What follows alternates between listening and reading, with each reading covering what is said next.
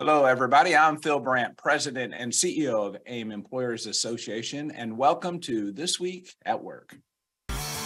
Welcome to the only show about the workplace that offers you front row seats and a microphone, bringing you practical, timely, and accurate insights so that you can more effectively lead your organization. It's Thursday, April 27th, episode 228.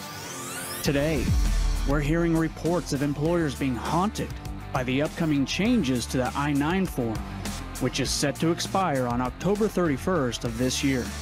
Now, the DHS will have it all dressed up in time for Halloween, but the big question is how might it affect your hiring processes in the future? To help answer that question, we've invited Jennifer Roper, an attorney at Ogletree Deakins, to map out the road to I 9 compliance and avoid any unnecessary legal detours. And as always, we take your questions and your polls. Now, all this and more on This Week at Work.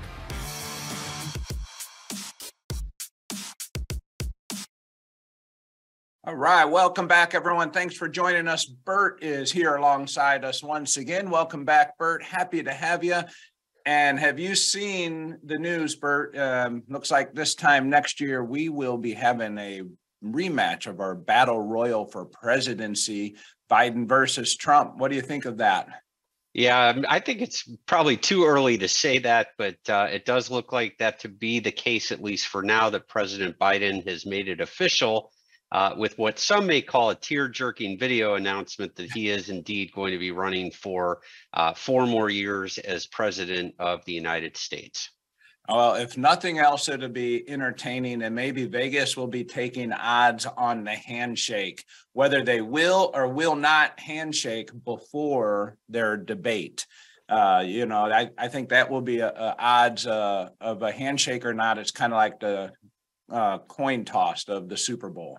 Yeah, I'm sure we'll have a lot of fun with that at some point. I guess they'll have to be taking odds on whether there will be any debates or not. Well, that's true. That's true. I forgot about the the threat Trump likes. So I won't debate. All right, so let's get on. That's not why everyone joined. We are really happy today. We got a wonderful guest joining us, Jen Roper from Ogletree Deakins, a good colleague of Bert. She's joining us today from Colorado. Good morning, Jen. How you doing? Good morning. Doing really well. Thanks, Phil. Good, Jen. Can you tell us just a little bit about yourself? Sure. So I am an immigration attorney based out of Tampa, Florida. I happen to be in Colorado this morning, but I represent companies and organizations of all sizes, basically helping with immigration compliance, I 9 questions, visa sponsorships, green cards, that sort of thing. Awesome. All right. So for our listeners, that's what Jen does. If you have questions around I-9s, that's going to be our focus today. We want to make sure that you're able to get people in the door and hire them correctly and be in compliance as easy as possible. And I know there's been some questions coming my way about the upcoming potential changes to the I-9 process. However, if you have other questions for Jen or Bert, submit them to the chat. We'll be happy to address them. We do have some poll questions today. Let's talk about, or let's introduce those real quick.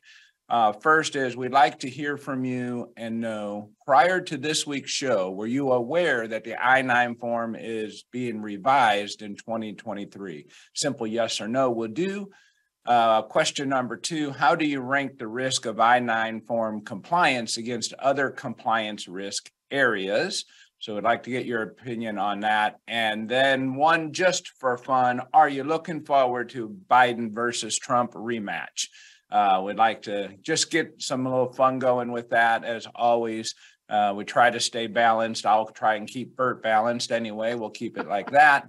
Uh, we all know his opinion, but that's because we represent employers. So we take the employer side on most uh, issues, but we try to bring some balance to the world as well.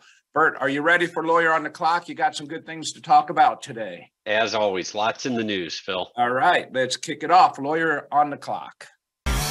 All right, it's time to look into what's trending in employment law. Lawyer, you're on the clock. So, the last few weeks, we've been talking quite a bit about uh, President Biden's nomination for the next Labor Secretary, Julie Su. As everybody knows who's been listening to the program, Julie Su uh, comes to the federal government by way of the Republic of California. where she presided over California's effort to implement the ABC test on independent contractors. And there have been some developments on this. Again, she previous she previously served as Deputy Secretary of Labor under former Secretary of Labor Marty Walsh, who I'll remind everybody left the Department of Labor to become the head of the National Hockey League Players Association. Uh, she has really emphasized her role in expanding what uh, what apprenticeship and workforce programs and uh, she has uh, quite a, quite a record as labor secretary.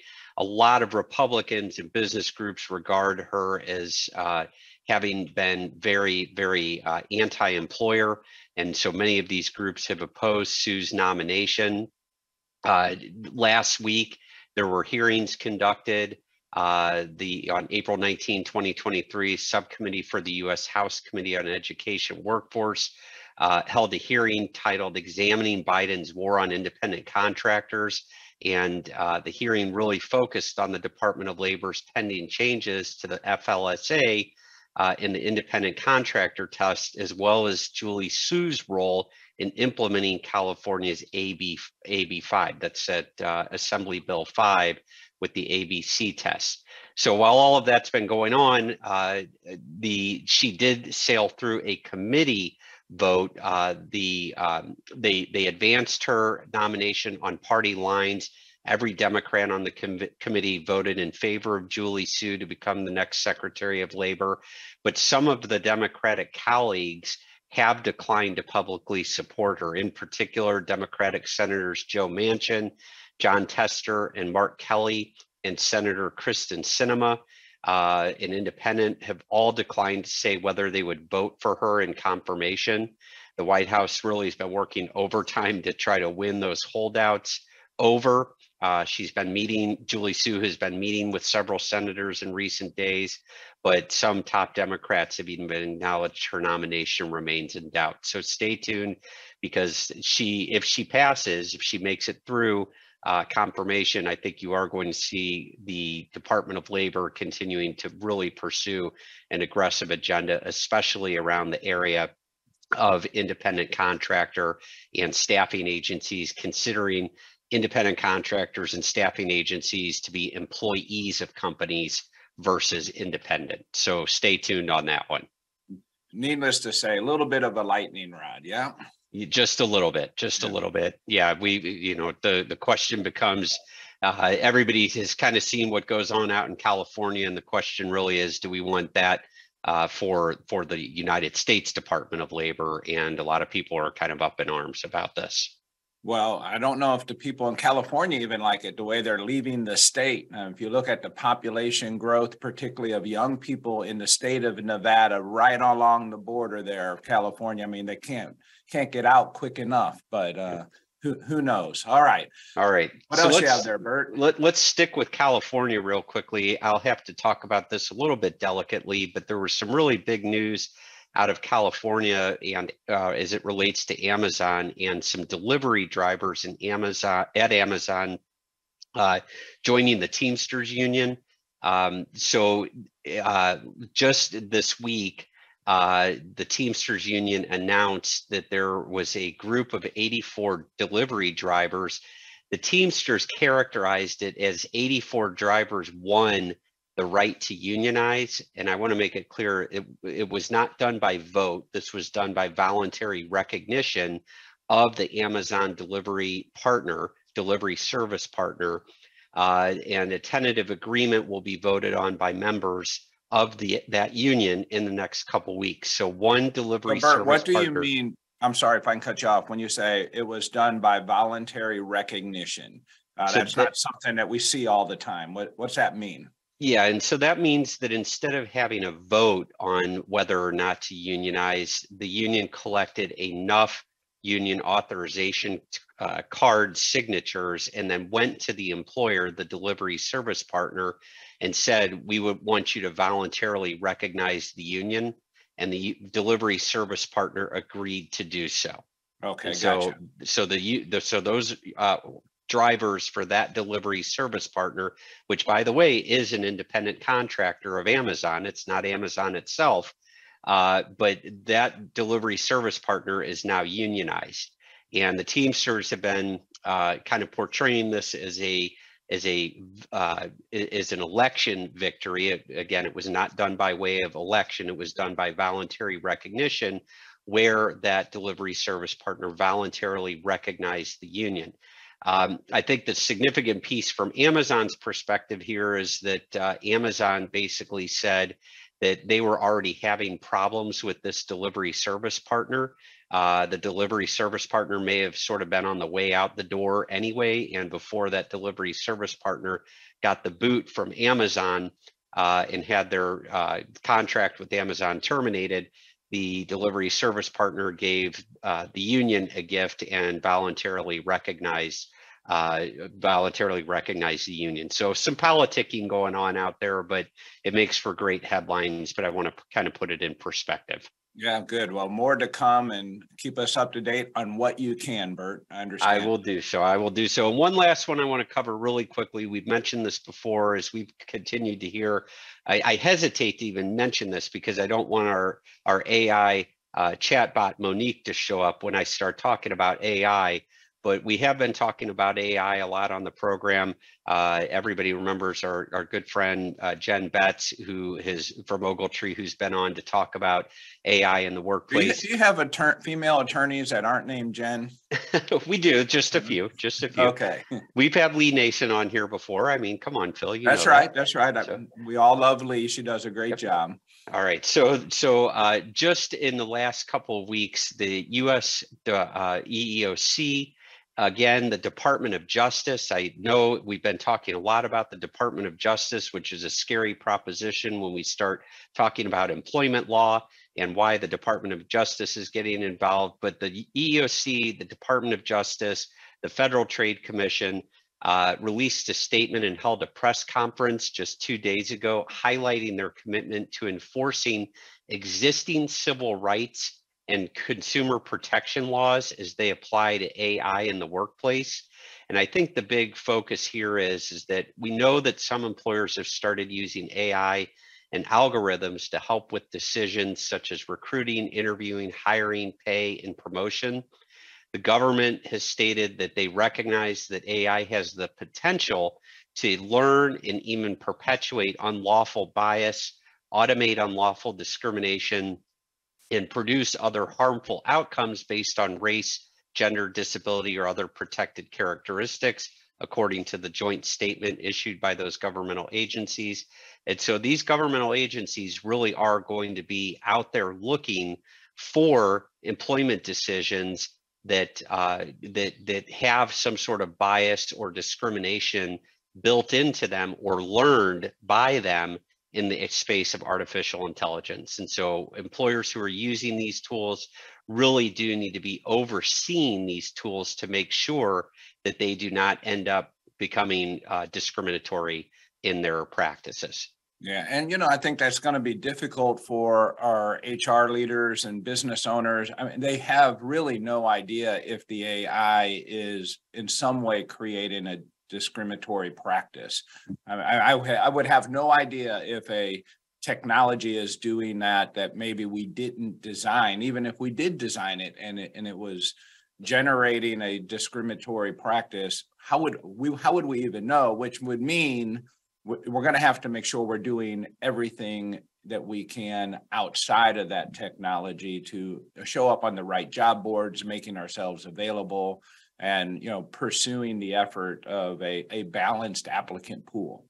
Yeah I, I think that's right and, and and what what i think the point is is that employers really need to have oversight of their artificial intelligence and if they start seeing that their workforce uh, the, the the let's take applicants for example that uh, blacks hispanics females uh, people over the age of 40 are being screened out by the artificial intelligence at higher than what would be normal rates, then they may have a problem with their artificial intelligence. And so Uh, that's that's probably an easier example to see with applicants. Uh, it's going to be a little bit more challenging with respect uh, to pay decisions and other areas where people are using the artificial intelligence. But again, I think the key is is that there has to be human oversight for the use of the artificial intelligence. Absolutely. Bert, while we have you on the clock, uh, before we get off, I want to just pull your attention to the chat. We have Kimberly who um, is very complimentary of the program, longtime listener and first time caller. I always wanted to say that. I've heard that on the radio, never got to say that before. Uh, so thank you for all the nice comments there, Kimberly. But she's asking, and this is really maybe goes to you and or Jen, any word on any other states jumping on the bandwagon as it relates to uh, state paid leave? And I, Yeah. I think she's referring to the paid leave in Illinois. Yeah, the Illinois Paid Leave for Anything Act, uh, Yeah. which makes Illinois the third state uh, to basically have such a law. Uh, and and yes, there there is a lot more word on other states jumping on this bandwagon uh, of paid leave.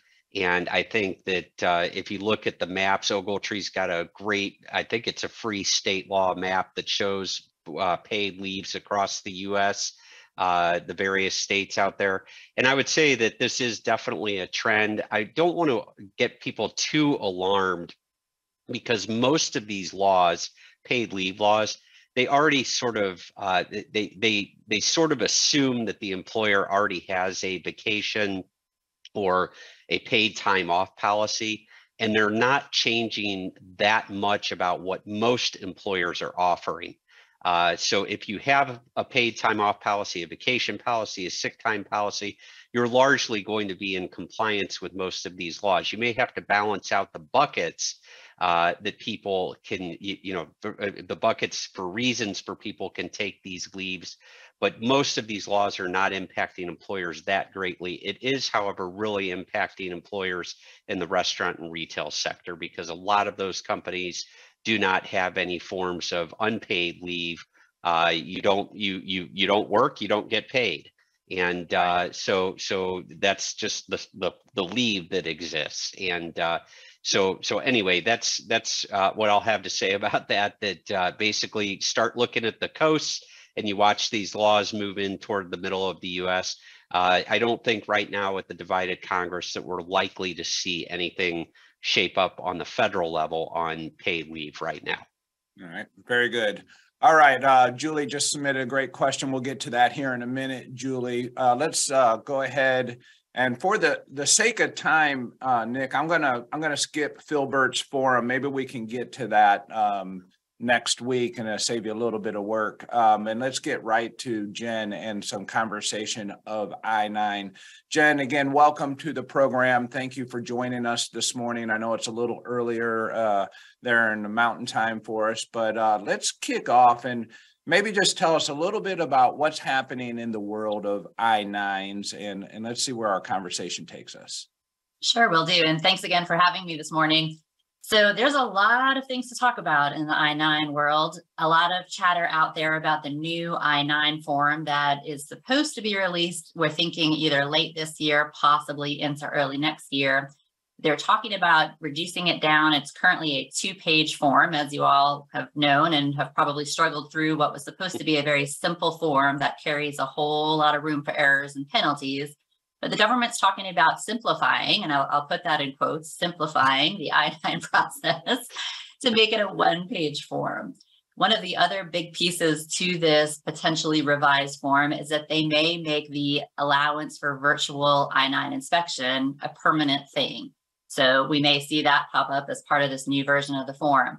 But for right now, we are still dealing with that same old two-page version. It's the one that it's set to expire in October of 2019. They have just made that extension indefinite. So when you're using the I-9 form, make sure that you're using the current version, which is that expiration of 10-21-19. And it's a wait and see to see what happens with this new form. So is there anything in particular about uh, the new form? So the government wants to change it to make it easier. What is proposed to make it easier for the employer? What would be the significant difference between current and proposed?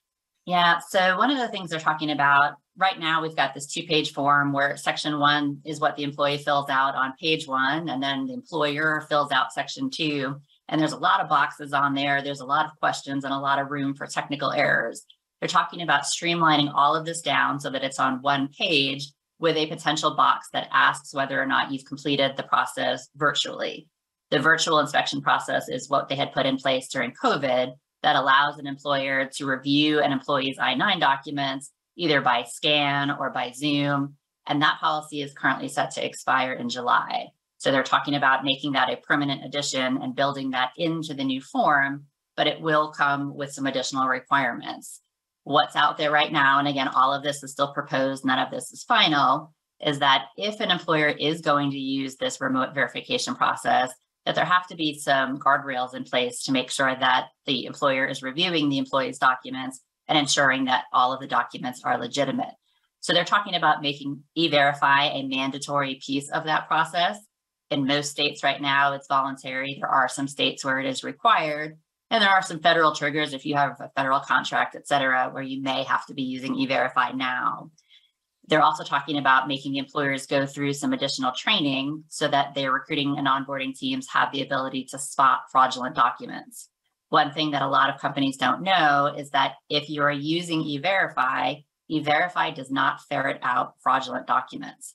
E-verify is a shared database between the Social Security Administration and Homeland Security, and it's going to determine whether or not information is false. It will verify someone's employment authorization, but it's up to you as the employer to be comfortable that the information that you're looking at belongs to the employee standing in front of you. So the balance on that is how do you do that in a virtual way to make sure that these documents haven't been tampered with, to make sure that it really is belonging to your employee. So it's a big balance and a big challenge. So in the in the virtual world, then are, is someone just actually holding up the mm-hmm. document to the camera for them to see, and that that really is the risk because now you're really not able to to touch it or examine right. examine it for any any potential art projects is what we call them. Be, yeah, yeah, right. exactly, where someone may be overlaying a photograph onto someone else's document or worse, we've been seeing a pretty big trend recently where we have documents that are coming through that look pretty good. And it, there might be a driver's license. Typically, it's a state ID and a social security card that has information of a US citizen and it is passing e-verify because it's a legitimate data pool that belongs to a US citizen out there. It just doesn't happen to be your employee. So it's mm-hmm. identity theft is what's happening. So the government's trying to balance all of this, or how do you make a system that matches the current workforce with a lot of folks being fully remote, but still balancing against making sure that we're not allowing unauthorized workers to slip through the system. Yeah, um, it's all, it's a funny story. I do tell it from time to time. So when I started here at AAIM and we do background verification as part of our business and um, of course, they ran their background verification for me and are on me and, and come to find out, um, of course, I had a perfect clear record, but we found that my social security was being used by uh, mm. someone else and his name was Jimmy Jimmy.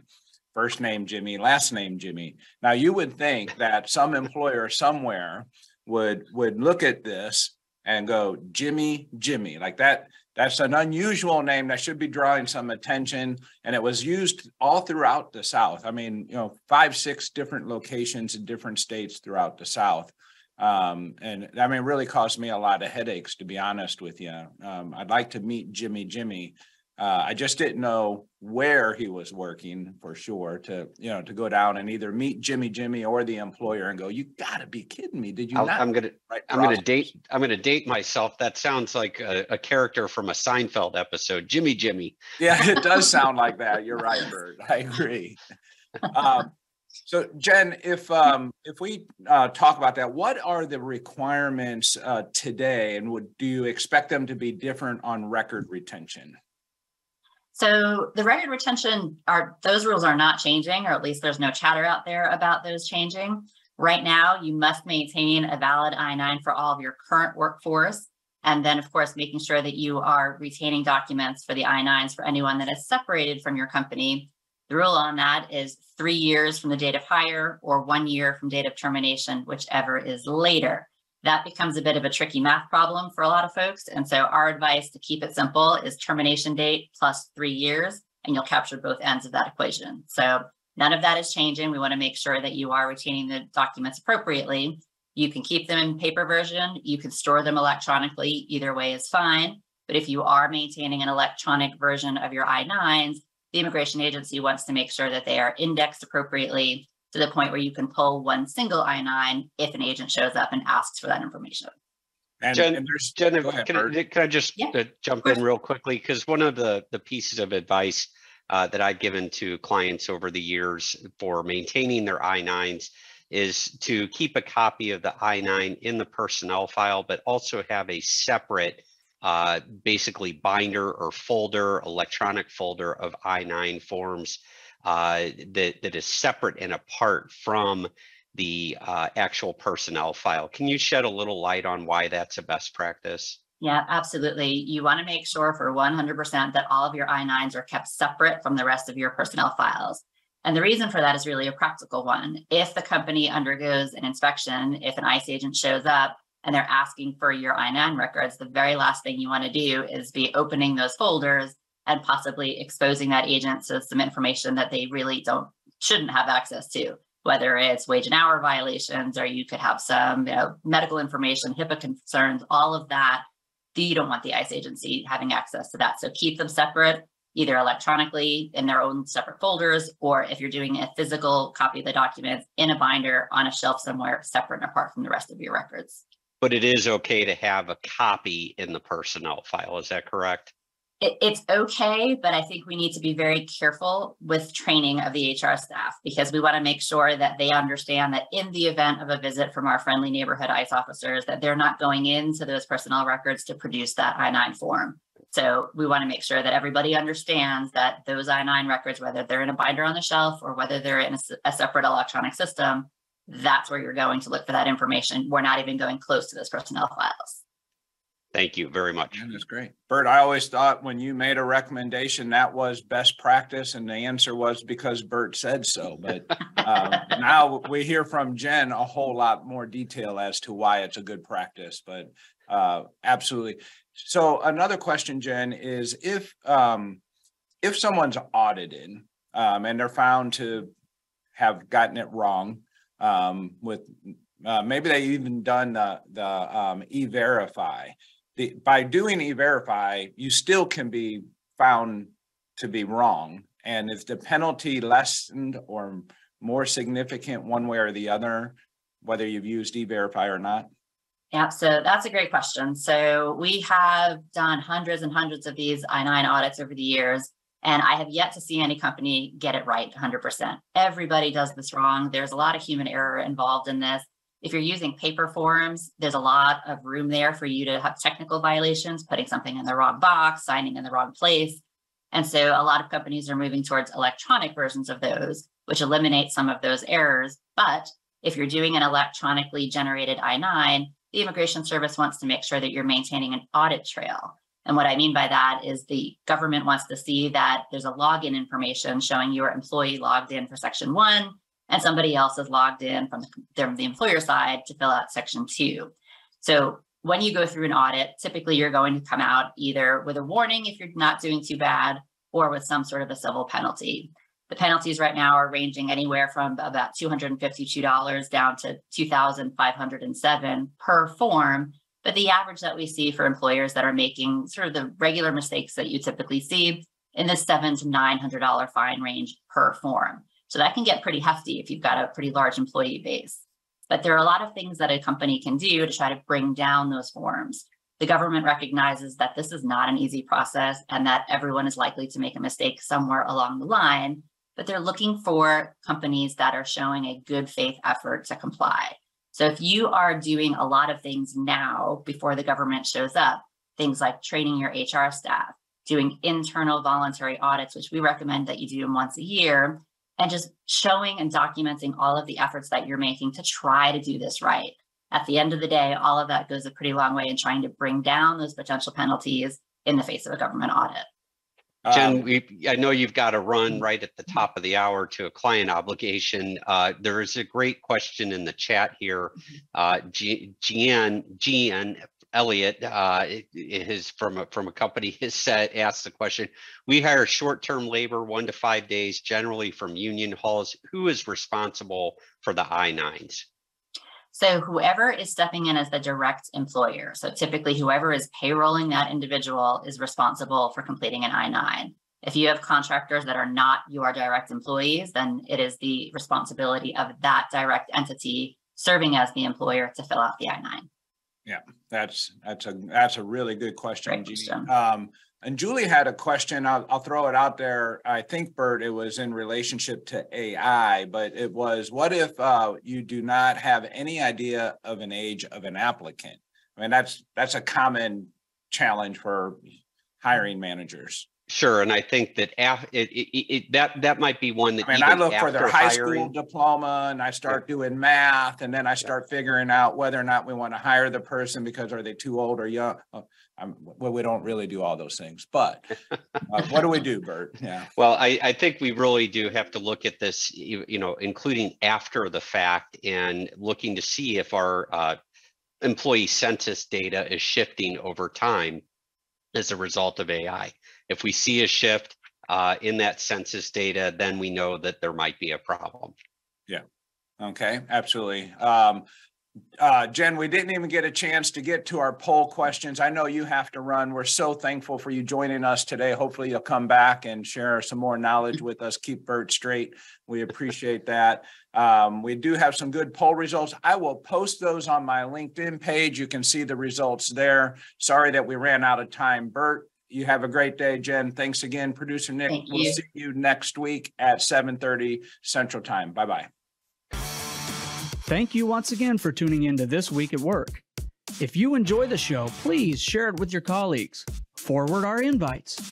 Share the link aimea.org forward slash this week at work or follow or subscribe wherever you get your news and entertainment like LinkedIn, YouTube, Spotify, Apple Podcasts. We're everywhere you are. And you can be part of the show. Send your questions and comments anytime to info at thisweek.work. We'll see you next week, 7:30 a.m. Central Time, when we discuss what's happening this week at work.